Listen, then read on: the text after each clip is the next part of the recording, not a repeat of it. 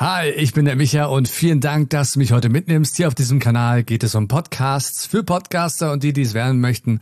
Ich gebe dir hilfreiche Tipps und äh, hoffe, dass ich dir auch etwas inspirieren kann mit meiner Erfahrung aus 17 Jahren Radio, Audio und Medienerfahrung. Das dazu. Heute geht es um das Thema Interviews. Und wie du vielleicht selbst weißt, die meisten Podcasts äh, in Deutschland sind irgendwie Interview-Podcasts. Ja? Irgendjemand lädt sich jemand ein und dann reden die miteinander. Und oftmals ist es auch so, dass diese Interviews dann eins zu eins, also ohne dass jetzt viel damit gemacht wird, hochgeladen wird. Ich bin ein Verfechter davon, das nicht zu tun.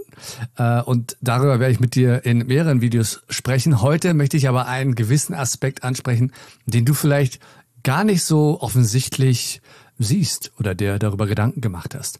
Und zwar geht es um Notizen, die du machst als Interviewer und gerne auch als Interviewter während des Interviews. Und das ist auch jetzt gar nicht unfreundlich, wenn man das vorher zum Beispiel mit dem Interviewgast abspricht, aber es ist essentiell, um Informationen zu sammeln, die du später für dich benutzen kannst.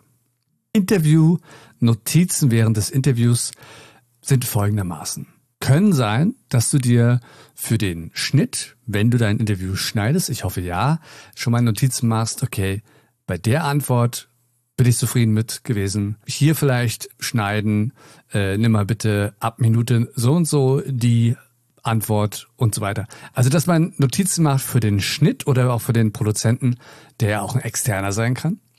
Dass man generell vielleicht auch mittippt, okay, was hat der Gast so ungefähr gesagt? An diesem Time-Marker. Also Minute vier ging es darum, Minute fünf und so weiter. Das gibt dir einfach ein Sheet, wenn du denn dich an den Schnitt machst, wo du ganz genau siehst, okay, was will ich aus diesem Interview rausholen? Worum soll es in der Folge gehen? Weil es muss ja auch nicht immer für eine Folge sein. Man kann ja auch mehrere Folgen aus einem Interview machen. Und äh, wo finde ich diese Infos? Wo haben die stattgefunden. Ganz clever ist es übrigens auch, wenn man sagt, man geht zu zweit in ein Interview und die zweite Person, wenn es bei Zoom zum Beispiel ist, muss er nicht mehr die Kamera anhaben oder das Mikrofon, hört aber mit und macht genau nur das. So kannst du dich als Hauptinterviewer auf das Gespräch konzentrieren und die zweite Person, die schreibt ordentlich mit. Und schon hat wer auch immer dann diesen Podcast produziert, für jede Minute genau das, was passiert ist sehr wertvoll, kann ich aus eigener Erfahrung nur sagen, ist wirklich also ein absoluter Gamechanger.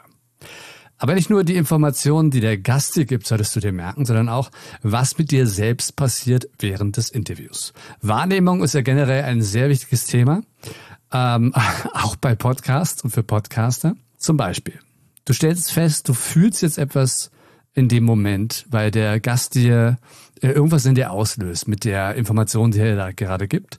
Und entweder du machst dir eine Markierung, damit du weißt, okay, das und das hat hier stattgefunden, oder du schreibst dir das auf, wie auch immer du dir Sachen merkst, damit du später mit dieser Information arbeiten kannst.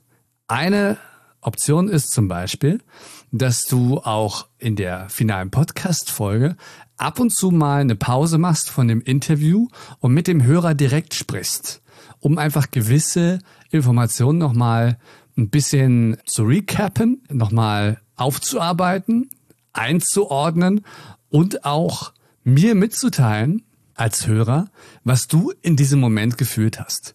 Was ich ja gar nicht mitbekomme, also wenn es kein Videopodcast ist, wenn es jetzt nur ein Audiopodcast ist und ich dich nicht sehen kann, ich sehe deine Reaktion gar nicht.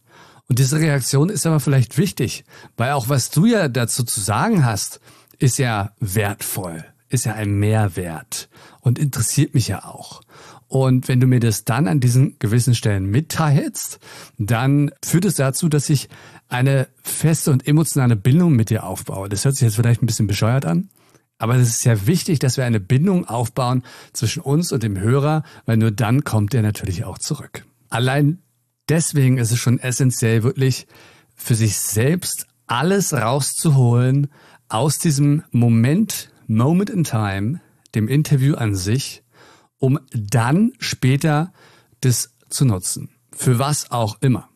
Das also heute der Tipp, grob angesprochen, warum Notizen aller Art bei Interviews wichtig sind. Und mehr zum Thema Interviews gibt's demnächst hier auf diesem Kanal.